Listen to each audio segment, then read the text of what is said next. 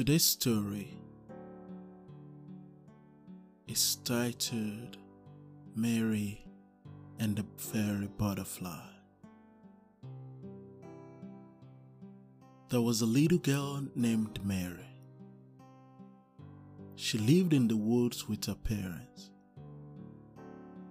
Mary loved to sing and dance.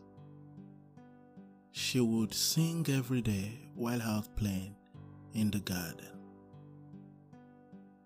One day, Mary went out to the garden.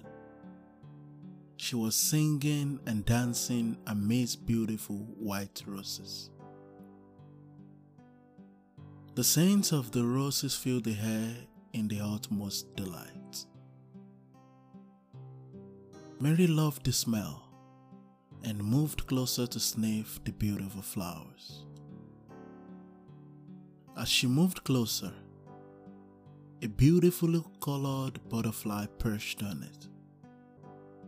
Mary smiled and held out her hand. The butterfly flew and landed on a tiny pearl.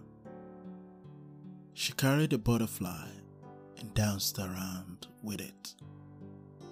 Soon, she got tired and decided to head back home. On turning back, she soon discovered how far she has gone into the woods and more distance into places she had never been. She felt lost and afraid. As the sun sets, she began to worry about her parents and the danger of wild animals that may be in the woods. Lost in her thoughts, she heard a whisper. It was the butterfly she played with. Mary, come with me to the fairyland, said the butterfly. Mary was shocked to hear the butterfly speak. She opened her mouth and then covered it with her pearl. Don't be afraid, Mary. Come with me, and you shall be safe in the fairyland. The butterfly spoke again. My parents would be worried about me. I need to go home now, Mary replied. Going back home alone by this time is dangerous. You'll be safe at the fairyland, the butterfly replied. But would they think something dangerous already happened to me? Mary asked again. Think your parents would want you to be safe for the night, the butterfly replied. Do you know where I live? Can you take me home? Mary asked. I know you live in a small cottage by the big tree, in the inhabited area of the woods.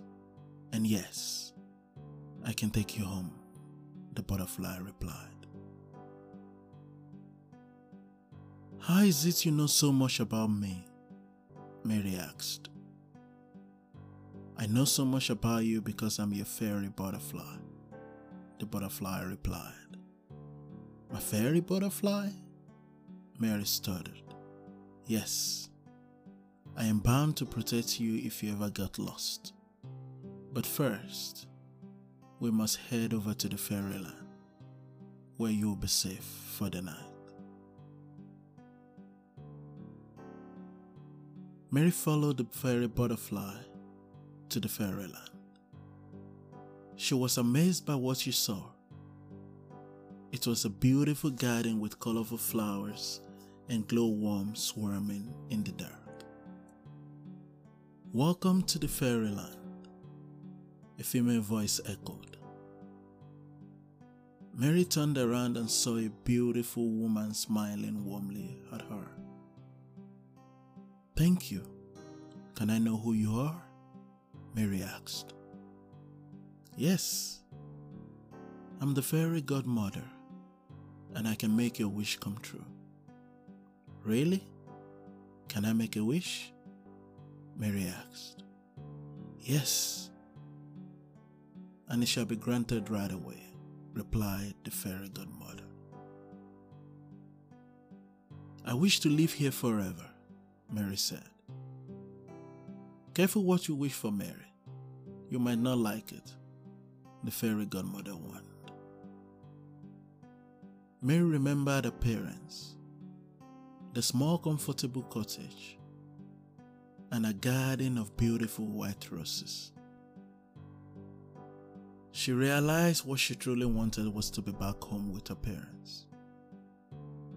Sleeping on a warm, cozy bed and dreaming swiftly as the twilight gives way to the dawn. I want to be back home to my parents with my fairy butterfly, Mary said.